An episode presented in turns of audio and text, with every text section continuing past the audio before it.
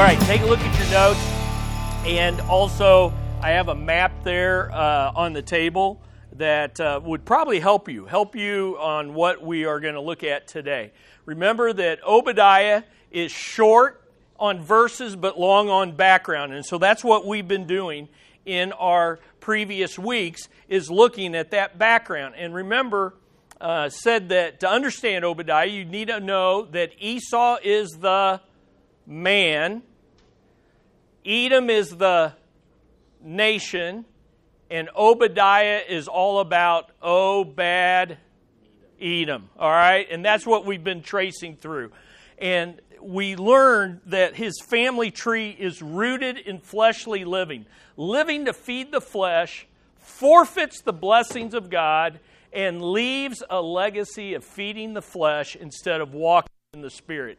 If you want to think about Esau's life, this is what happened. If you want to think about the nation that came from him, this is the legacy feeding the flesh instead of walking in the Spirit. And so that whole family feud thing between Jacob and Esau becomes a bitter national rivalry. And so all our story starts, Audrey, go, go to that next one, starts way back in 2000 BC. And that's why I'm saying we're going to look at 4,000 years of history to see how God's prophecies work out.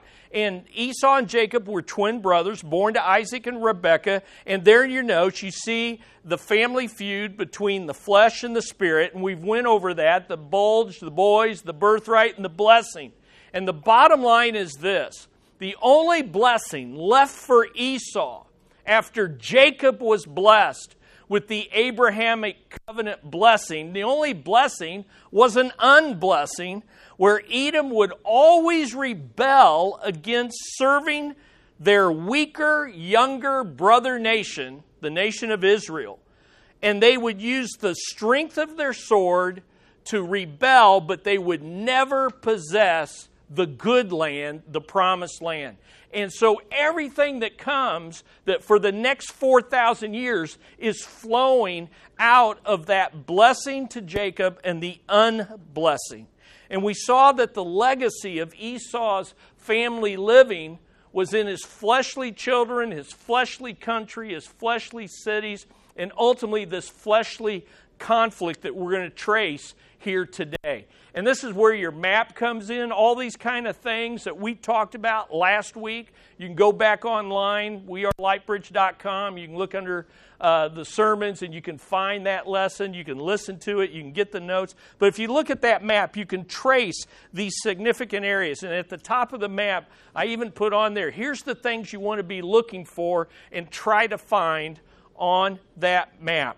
But here's what I want you to see that the, everything we're going to see in this history that comes is due to this covenant relationship that they have.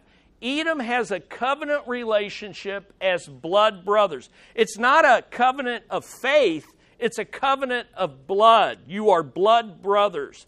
And therefore, you, they have a covenant responsibility to behave brotherly and to bless Israel as God's chosen people. But Edom, being a pagan, unbelieving nation, and being from the tri or coming from the loins of Esau, they rebel, and it results in this bitter national rivalry that we're going to trace through. But here's what I want you to understand that if you just dive into the Bible and you see the killing, and you see the wars, and you see the devastation, of people, you're going to say, wait a minute, this, this seems unjust. This doesn't, this doesn't make sense. And we come to the Bible with our own perceived understandings of what's just and right. You have got to see the Bible, read it in the context of the covenants. Particularly when you see Edom and Israel, you need to understand that there is behind this this covenant relationship, this responsibility, and Edom's rebellion. And whenever Israel rebels against the Lord in their covenant of salvation, they get disciplined. And guess who God often uses to discipline them? He often uses their blood brother. but it's discipline of a nation that is chosen and under grace. But when Edom attacks, they are acting out of their flesh and they're suffering the curses of their breaking their brotherly covenant with Israel. So I just wanted to really emphasize that to you. And therefore, Obadiah 10 really sums up everything that we're going to look at this morning. Because of the violence, and this is a strong word of the unjust behavior of, of treating the weak, uh, abusing the weak, of abusing the, the hopeless and the helpless. Because of the violence to your brother Jacob, you will be covered with shame and you will be cut off forever. You're going to see an outflow of that back and forth, back and forth, all through history. And the one first event, when we talked about this last week, that kind of sums this up of everything we're going to see happens in 1400 BC when Edom proudly refuses to grant Moses and redeemed Israel safe passage through their country. And we ended with this last week, so I'm, I'm not going to hit this very hard, but I want you to see that this kind of, this first, this is a principle of Bible study. Whenever you see something for the first time, really take note of it because it kind of sets the agenda from here on out. And so here's the people of Israel who have been in Egypt for 400 years as slaves, being abused under the Pharaoh of Egypt. God has redeemed them with a mighty hand, and they want to pass through peacefully the land of Edom. And you can see there, they want to pass straight through there to go up to the Jordan, north of the Dead Sea, and cross over.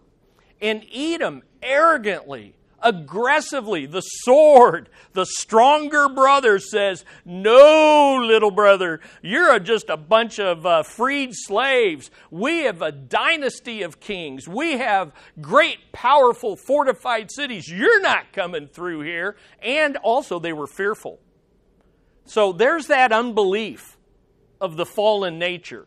You have a mighty God, but we're going to trust in our strength. You ain't getting through. And so Israel, being true to their brotherly covenant, did not make war on, on Edom. Instead, they took the long way home. But God never forgot and never does forget. And so, right after that, in Numbers 24, Numbers 24, 17 through 19, he curses, he blesses uh, Israel again, and he curses Edom again. Listen to Numbers 24, 7. I see him, but not now. I behold him, but not near. A star will come forth from Jacob, a scepter, a ruler shall rise from Israel, and shall crush through the forehead of Moab, and tear down all the sons of Sheth. Edom shall be a possession, Seir, that that uh, land of Edom, same, same country, its enemies, also will be a possession, while Israel performs valiantly. One from Jacob shall have dominion and will destroy the remnant from the city. There's a coming king that Jacob, the line of Jacob, is going to be blessed with that will conquer all of Israel's enemies on that map, particularly Edom, Moab, Ammon, uh, and the Canaanites and the and, and Ammon and the and the Philistines. So there you go. It kind of sets the stage for everything that's going to happen. They proudly refuse and they're cursed. So, about 400 years later, Israel's conquered the promised land. They've survived the days of the judges, just barely. And Israel finally has a king, but it's a king like the nations and it's a king who chooses fleshly compromises, and that king is Saul. And so in 1020 to 1000 BC, Saul reigns, and King Saul punishes Edom. He's going to punish Edom for helping Israel's enemies plunder his brother nation. So he, he punishes them for that. Uh, we find this in 1 Samuel 14, 41, 47 through 48. So let me read this. If you want to turn there, uh, do so. 1 Samuel 14, 47 through 48. Now, when Saul had taken the kingdom over, taken the kingdom over Israel, he fought against all his enemies on every side, against Moab, the sons of Ammon, Edom, the kings of Zobah, and the Philistines. And wherever he turned, he inflicted punishment. He acted violent, valiantly and defeated the uh, Amalekites and delivered Israel from the hands of those who plundered them. Now, he's doing the right thing here as a as the king of Israel. He is punishing God's enemies as God would want them. And this is the first option for when uh, Obadiah might have been talking about. When Obadiah talks in verses 10 through 14 about a day of discipline when the nations plundered uh, Judah and Jerusalem, some think this might be what Obadiah is talking about, but it's not likely. It's too early, it doesn't fit in the chronology. But here's the rest of the story Saul ultimately becomes like Esau. He makes fleshly compromises, and therefore God strips the kingdom from him. He's the people's choice, not God's choice. He makes fleshly decisions, not spirit filled, wise decisions. And he's disqualified. And so, you know what he does? He seeks to try to kill God's chosen king to replace him, who is who? King David and he tries to do it. And guess how he does it? What happens is he goes after David. David's on the run and he needs help. And so he goes to the priests of Israel and he says, Hey, I need some weapons. I think you still have the spear from Goliath, whom I killed. And they gave him the weapons so he could help uh, defend himself. And there was an Edomite there by the name of Doeg. Doeg the Edomite. Sounds like a Marvel villain, doesn't it? Dog the Edomite. He sees this. And being the Edomite that he is, he runs to King Saul and tattles on what King David did. And he said, and Saul says, Oh, I need someone to slaughter the priests of the Lord for helping David and rebelling against me. And guess who volunteers to do that? Dog, the Edomite. And so Doeg the Edomite goes and slaughters the priests of Israel. And you see this conflict again playing out. And you know what's interesting about Doeg? He was the chief shepherd of the flocks of King Saul. And you know why that's interesting? Because Bozrah, the capital of Edom, was famous for its shepherds, for its shepherding. It was a shepherding center famous for their woolen garments. So look at the irony of what's taking place.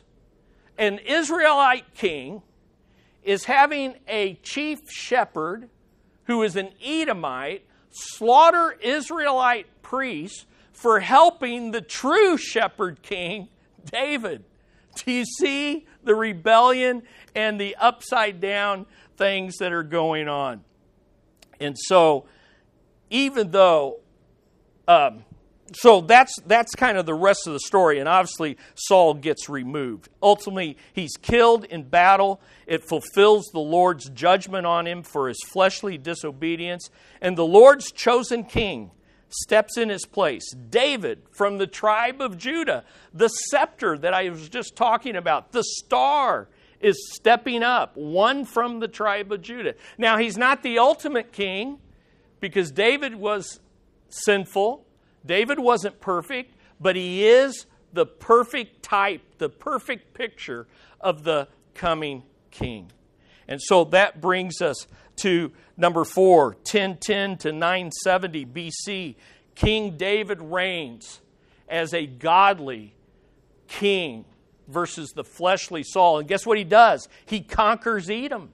He conquers Edom, and they must serve their younger brother Israel. In a sense, David, as a godly king of Judah, begins to fulfill these prophecies that the older will serve the younger, the stronger will serve the weaker. And David points forward to that coming king who will ultimately be sinless, Savior, the true humble servant that will conquer all the nations. So we get a picture of this.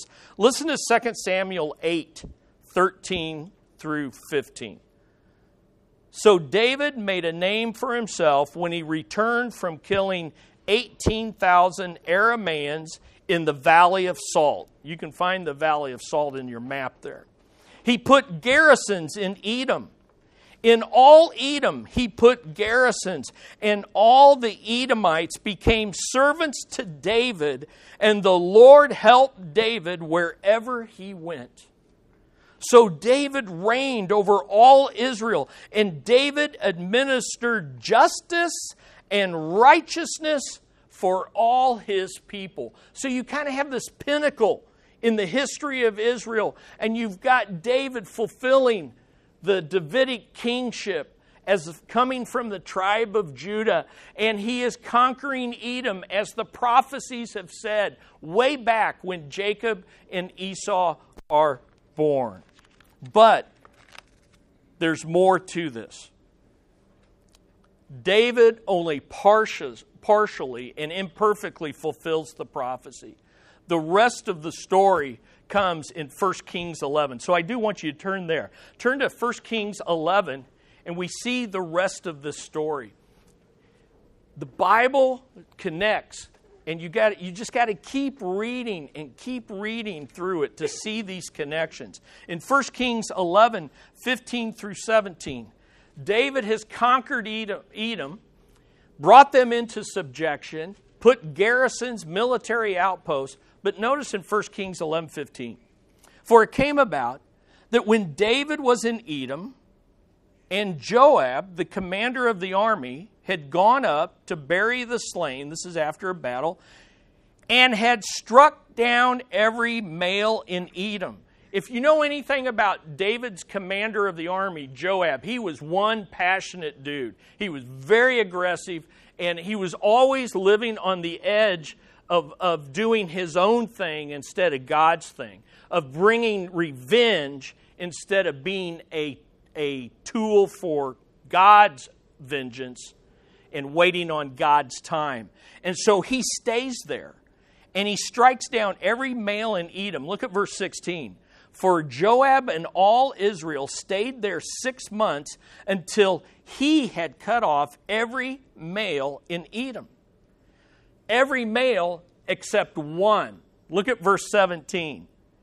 That Hadad fled to Egypt, he and certain Edomites of his father's servants with him, while Hadad was a young boy. So here's the deal he's slaughtering every male to cut off Edom, except he misses one prince of Edom, Hadad. And Hadad escapes as a young boy to Egypt. Isn't that interesting? Israel was in Egypt while Edom was getting strong. Now, a Edomite is fleeing to Egypt while Israel is strong. I think this guy's going to come back strong out of Egypt. That seems to be the pattern. So he flees. Now, here's the thing as great as David was, he fails to perfectly live humbly. He fails to be an obedient servant in all things. He's a sinner just like us. And he's not the promised messianic king. But here's the thing even though David sinned, greatly with murder and adultery, God kept his covenant promises to Israel and to David's family. And so his seed ultimately does reign in his place. And what is his son's name that reigns in his place? King Solomon, right, King Solomon. So look at number five. We, are in 971 to 931 BC, the reign of Solomon and King Solomon rules over Edom until he becomes proud and makes fleshly compromises like Esau. So here's the deal God's faithful, and David brought Edom under control, but Solomon rules over Edom. But here's what happens, and I'm not going to, because of time, I'm not going to read 1 Kings 9 1 through 9. But I'd encourage you to read that because he, he goes through the Davidic covenant and he basically tells Solomon this There are humble conditions you must meet for my blessing. As long as you remain a humble servant, remember, Obadiah means servant of Yahweh. As long as you and your sons remain humble servants under me, you will reign over Israel and over the nations. But sadly, the rest of the story is Solomon makes a proud compromise of the flesh that costs him, not only ends up costing him the kingdom, it divides the kingdom forever in Israel and Judah. But I want you to read what he does. Look at 1 Kings 11. 1 Kings 11, 1 through 7. This is interesting.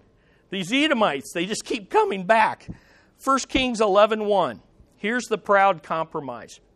Now, King Solomon loved many foreign women along with the daughter of Pharaoh, Moabite, Ammonite, whoop, whoop, whoop, Edomite. He's even marrying Edomite women.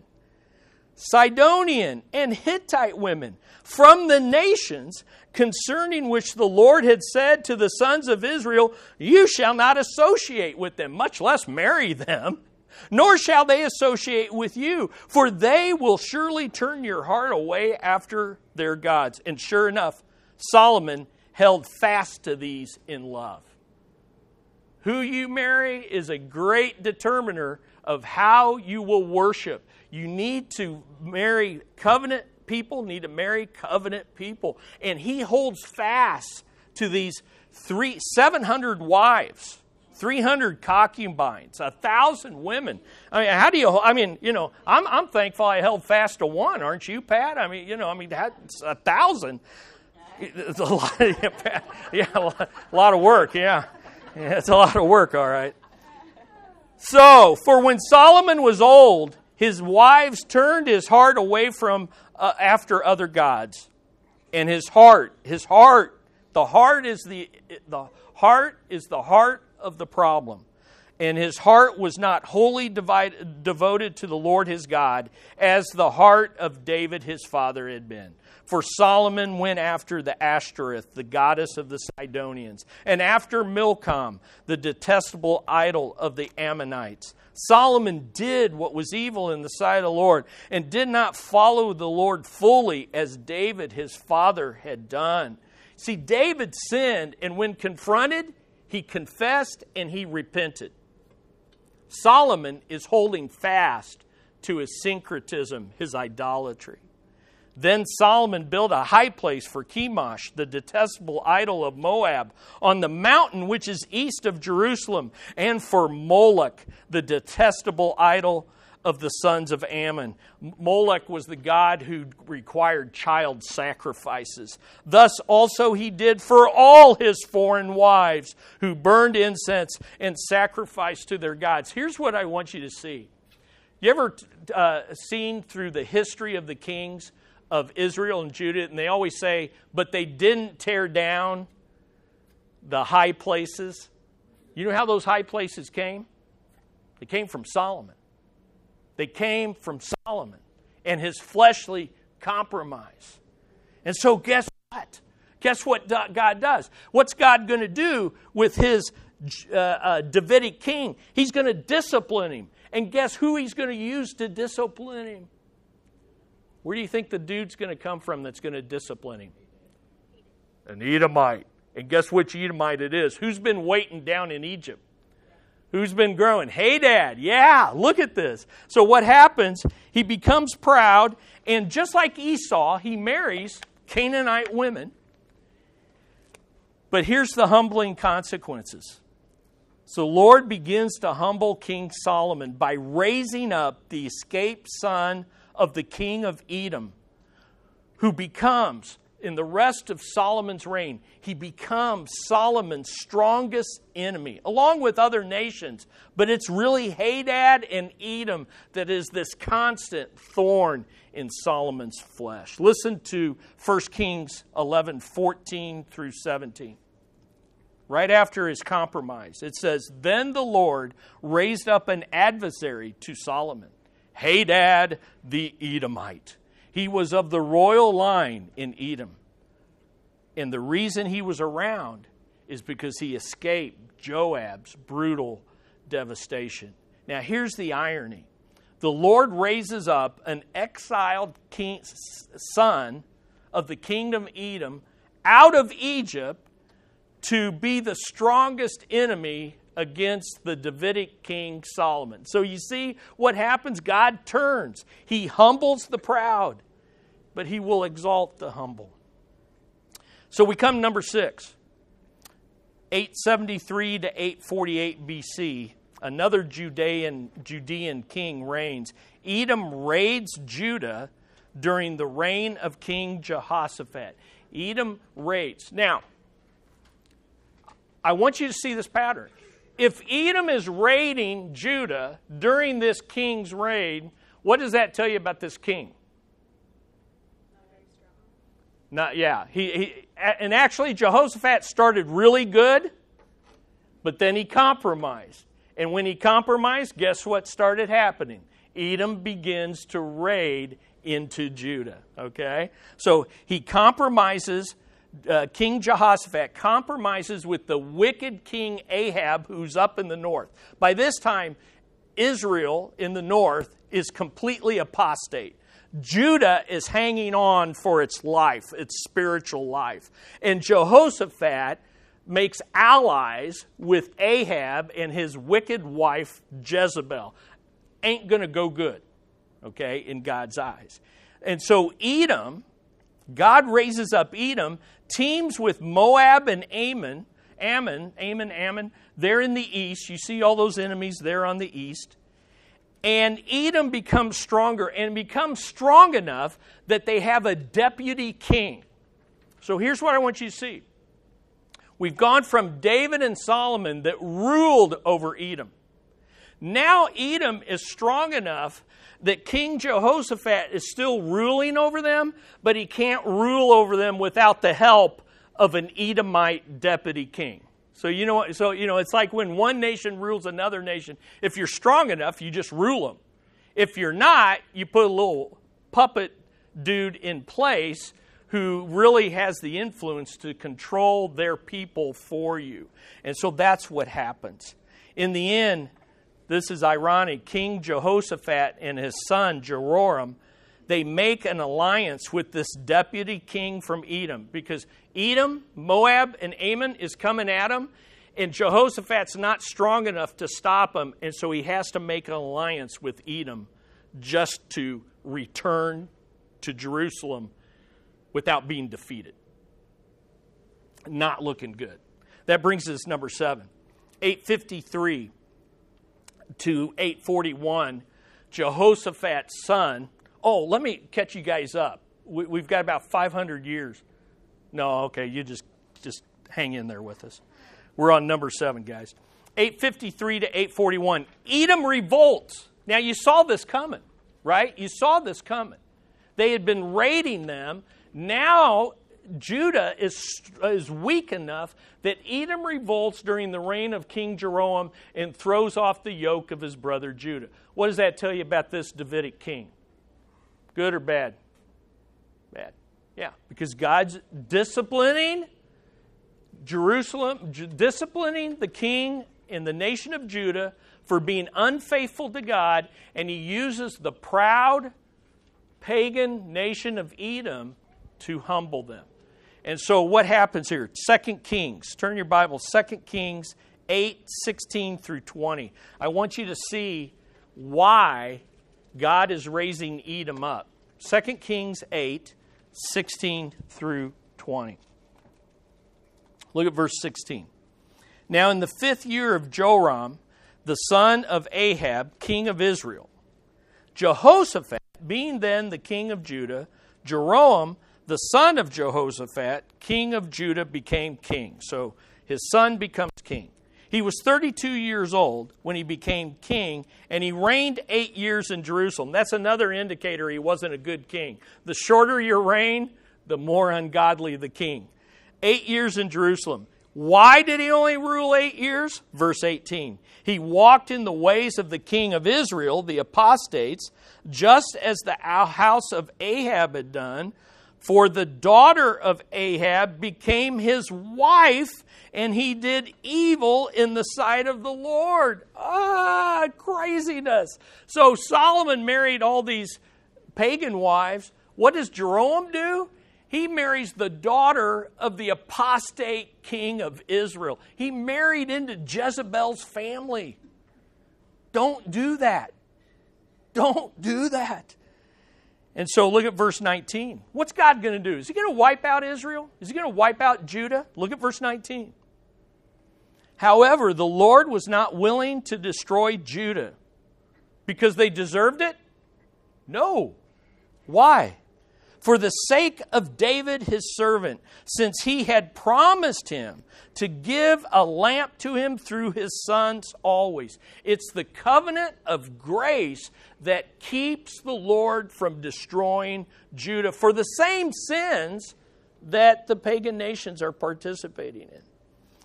Look at verse 20. In his days, Edom revolted from under the hand of Judah and made a king over themselves. So, what Edom has done now is said, We've not only raided you, we've not only revolted, but we are now reigning as Edomites in Edom.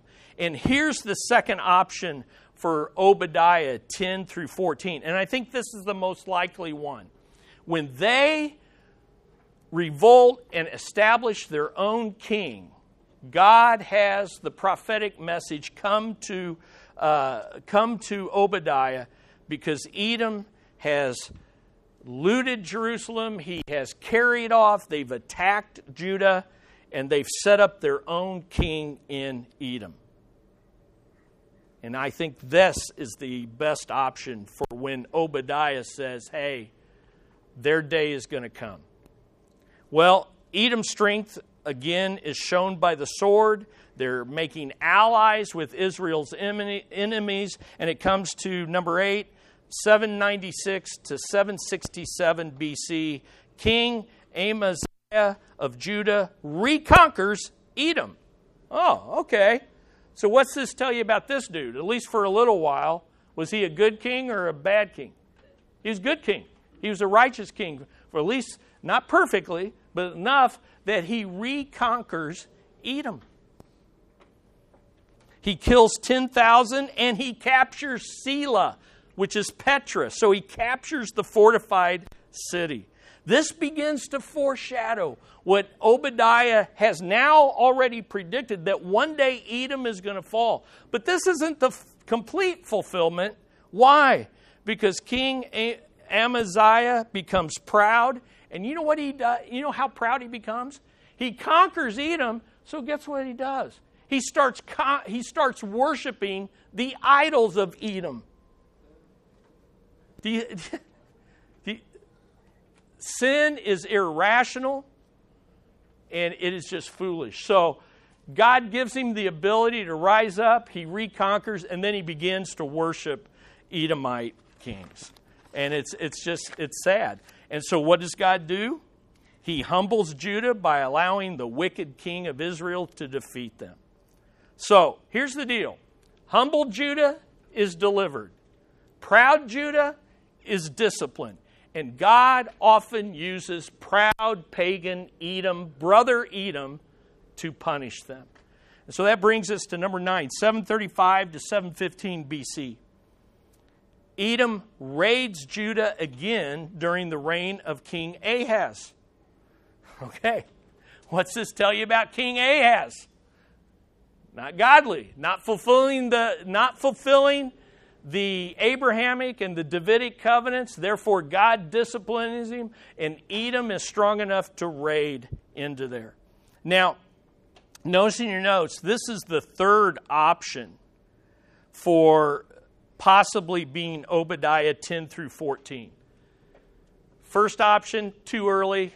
No one really thinks that's a valid option. Second option, we looked at. It's the one that I think is most likely. This is a third option that's suggested, these raids, but most scholars say not likely. Let's keep moving. 150 years later, the Lord's long sufferings has come to an end with his people Judah. It's time for him to keep his covenant promises of what? Severe discipline. What has he said? All the way back in Deuteronomy through Moses, what did God say? You're going to possess this land. But if you compromise, if you fail to keep covenant responsibility with me, what is God going to do to his chosen people? He's going to exile them. And by this time, it's already happened in the north. The Assyrians in 722 BC carried off Israel, uh, carried off northern tribes of Israel into captivity. Now, 586, some say 587 BC, Babylon sweeps in and carries Judah out into captivity. And here's what happens Edom rejoices over the fall of Jerusalem Judah, Judah's exile. Now, this just makes sense. What has Edom been trying to do all along? Conquer, conquer Judah.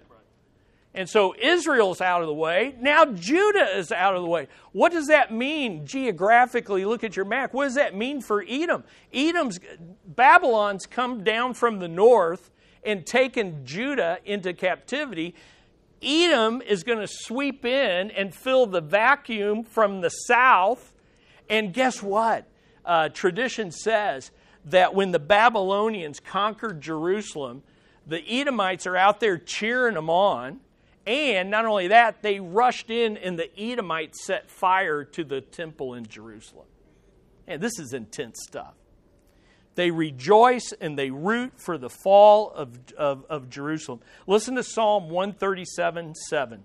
Here's what the psalmist says Remember, O Lord, against the sons of Edom, the day of Jerusalem, who said, Raise it, raise it to its very foundations.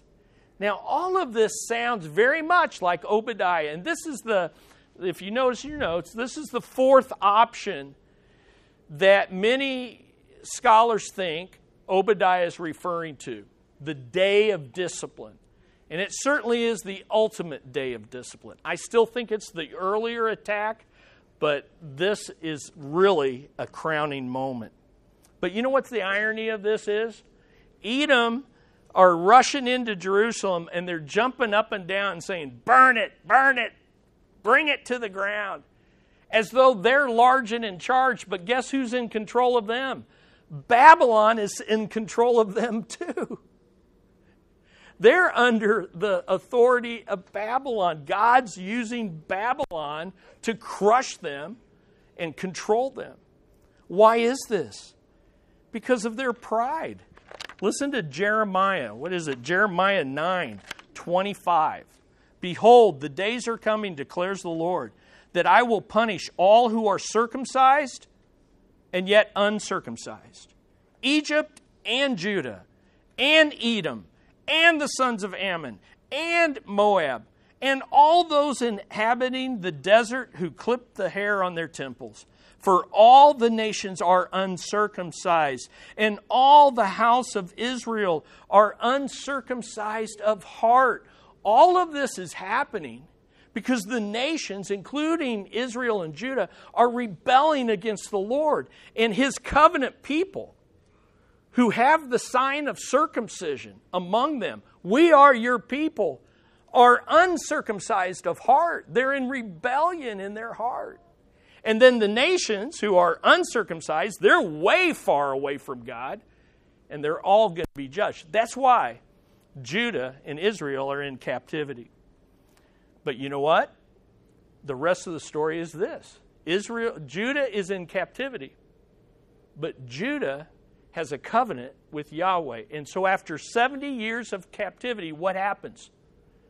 A remnant of Judah returns to the land of Judah. Northern tribe, they were so apostate, they have never yet come back. But guess what? God's still in covenant with them. One day in the future, Israel, Judah will be restored and reunited. But for now, their sin was so great, They haven't returned. Judah comes back with a remnant. But here's the thing they return to the land, but their heart is still not circumcised. They're still under God's discipline, even though He's showing His faithfulness to them. But 275 years later, come to number 11, 275 years later, Obadiah's prediction of a day of doom has been fulfilled for oh, Obed Edom. Though, though there's going to be more judgment on the day of the Lord in the future. We come to 312 BC. And what happens? Edom is overthrown. Edom is overthrown by the Nabateans, and if you're a Nabatean here and I'm saying your name, I apologize. Nabatean Arabs, Arabs, and remains cut off by slaughter, just as Obadiah predicted, to this day. 312. You say, who are these Nabatean Arabs? Look at your map. They're way up there on the far east. They swoop down and they overthrow Edom. And if you look on your map, they swoop down and overthrow Edom, and Edom, the Edomites, flee into Judah. And why can they flee into Judah? Because Judah's been decimated. And so they settle down in the southern portion of, of Judah, and it's a, a land called Idum, Idumea, Idumea, Idumea, Idumea. I'll say Idumea. And they become the Idumeans. Okay? And that's important to our story. And I know it's weird history, but I'm just telling you what happened. Okay? They get overthrown. Bottom line here is they get cut off in 312 BC, and Obadiah's prophecy, uh, in large part, has been fulfilled. They are scattered and no longer really known as Edomites, but Idumeans, okay? Living basically on Judean turf and they're displaced out of their own kingdom. Well, let's fast forward another 275 years to number 12. It's 37 BC to 4 AD. I don't think I wrote that right. 37 BC to 4 AD. And there is a man by the name of Herod the Great. You remember him from the book of Matthew? He is king. And here's the you know what? Who Herod the Great is? He's an Idumean, which means, in other words, he's a Edomite. And the Romans, who have conquered Jerusalem and conquered the Jews, has set up Herod the Great, and they call him the title King of the Jews. That's why in Matthew, when the uh, when the uh, wise men come and say, Where is born the king of the Jews? Herod's like, uh, That's me. Who are you talking about? But Herod's not the king of the Jews. He's an Edomite. He's an Edomite. And so Herod the Great becomes king of the Jews in Judea under the Romans. Israel is still being disciplined by the Lord at the hands of an Edomite king. This time it's Herod the Great. Herod was called great because he was a master builder, but he was also a master butcher. He was a builder that rebuilt the temple of Jerusalem to ingratiate himself and show that he's the king of the Jews. But he was also a master butcher who butchered the baby boys of Bethlehem at the birth of the true king. All I'm trying to get you to see is what did Esau want to do? to Jacob when he, when, when he lost the blessing, he said, I'm going to kill him. I'm going to kill him out of envy for the blessing. And here we've traveled 2,000 years, and there's still an Edomite king that wants to kill baby boys, the true king of Israel, out of envy to be his ruler. And where does baby Jesus flee? With his parents? They flee to Egypt. What happens when you flee to Egypt? You get stronger, right? He flees to Egypt, and then his parents come back out of Egypt. He grows up, he begins his ministry, and guess what? Here's God's grace. Even in the ministry of Jesus, in Mark chapter 3, verse 8, it says, Idumeans followed Jesus. The nation is cursed. The nation has been destroyed. The nation is scattered.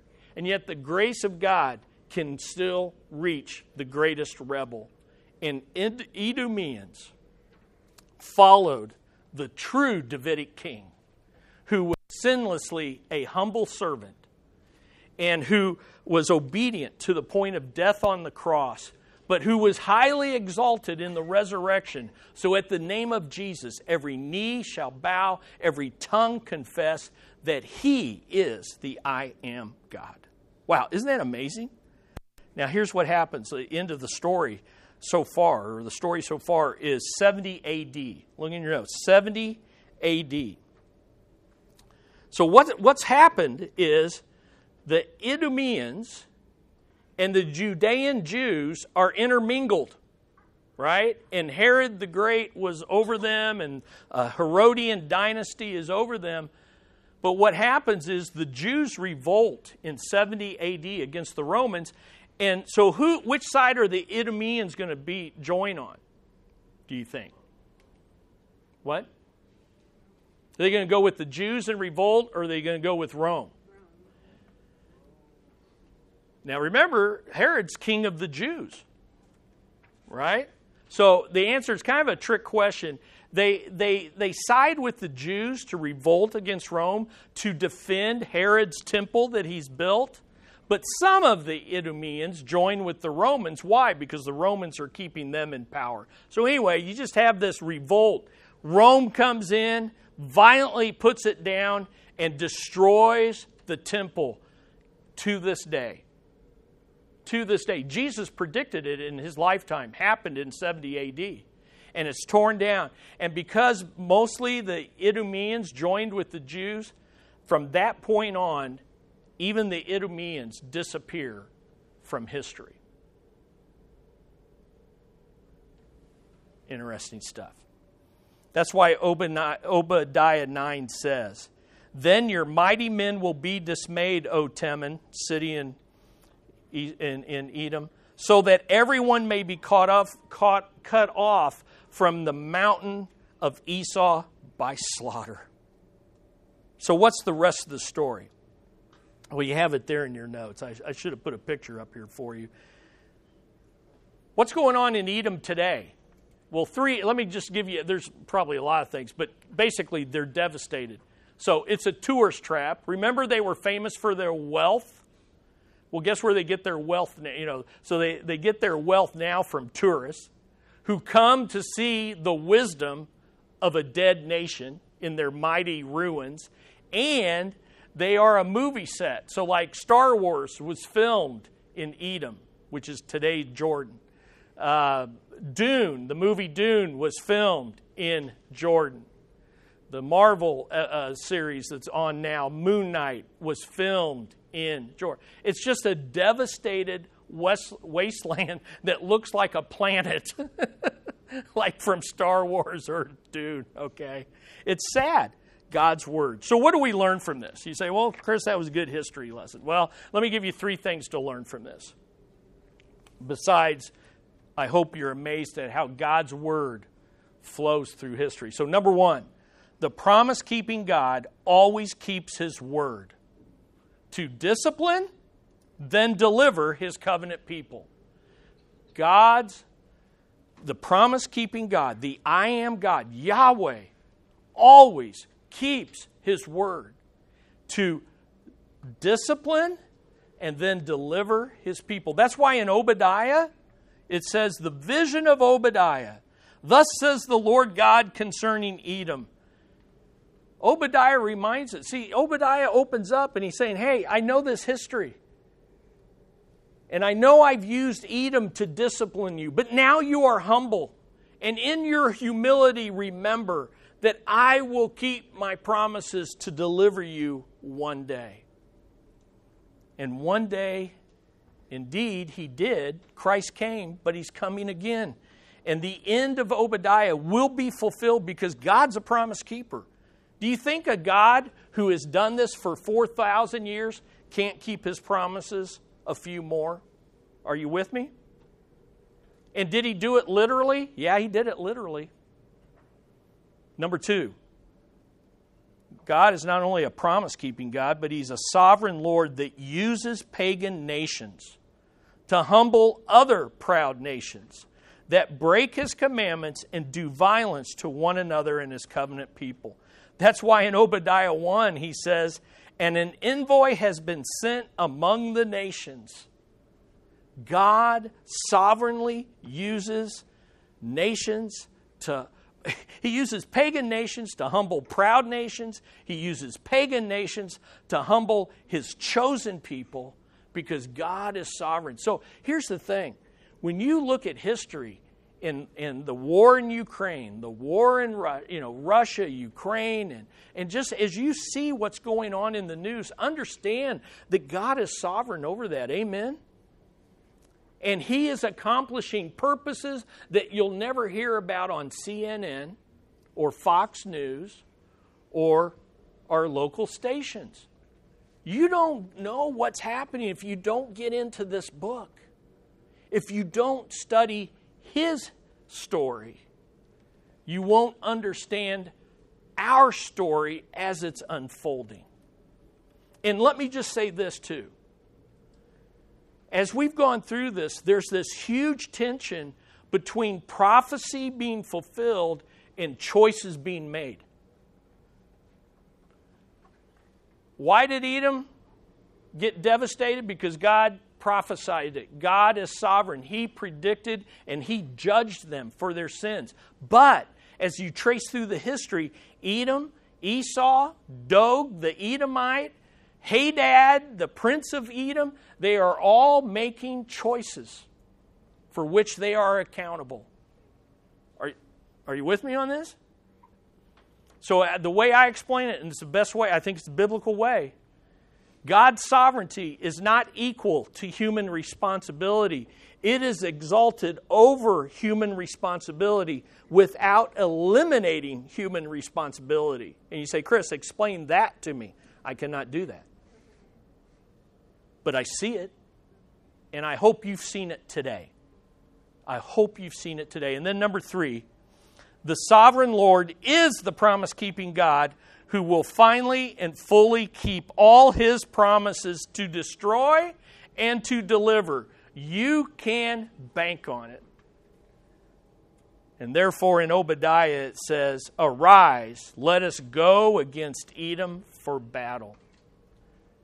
So I guess if I would end with one thing, it would be this don't live like Esau. Number one. Don't live like Esau. Don't live for the flesh. And number two, don't put your hope in any nation, including America. Put it in the coming king. He has come and he is coming again and he will fulfill all of God's promises. Amen. And you say you say, "Okay, that's a national, you know, I don't deal with na-. okay. When you're betrayed, when you are when you see injustice done to a friend or a family member betrays you or there's injustice injustice around you understand this god takes note and he doesn't forget and in the future, when Christ comes, all it, it will be made right. Amen? I don't know. Powerful stuff. I bet you never knew this much about Edom, Dana, before, or or wanted to, maybe. I don't know. but here's the thing. I'll end with this. And I didn't know this. Edom is mentioned more than any of Israel's enemies except the big three Egypt, Assyria, who took the north, and Babylon, who took Judah into captivity. Set those three aside, and all these pagan nations, no other nation is mentioned more than Edom. And it's a, tr- it's a line traced through God's prophetic history. Are you ready to jump into the book of Obadiah? Well, we'll do that in two weeks. Next week, we're going to have a special message for men. It's Father's Day ladies, you got a message. Us men need to be challenged by the Word of God. We'll do that next week, and then we'll jump in. Angela, we had lunch with the Ramfels last week, and Angela asked Chris, how many lessons in Obadiah are there going to be? And I said, Angela, you're asking the wrong question. How many lessons before we get to Obadiah? okay, we're ready for Obadiah, but we're going to have Father's Day next week, and then we'll jump into Obadiah. But I hope this gives you some context. So let's pray. Father, we come, and, oh, Lord, uh, may we be humbled before your mighty hand. May we be humbled before your awesome sovereignty, that nothing escapes you, and you're working your purposes and plan through this mix, mix, mixed up, messed up, immoral, unjust, unbelieving world. And Lord, sometimes that describes our own heart as your people. If your hand of discipline is on us right now, may we humble ourselves and repent like David. And Lord, if we're, if we're not even in covenant with you, if we're like Esau or Hadad or Doeg the Edomite or Herod the Great, Lord, may we confess our lack of a relationship with you and enter into covenant relationship by faith in the true King, the humble servant, the exalted Savior the Lord Jesus Christ. May He be glorified in our lives this week. In Jesus' name we pray.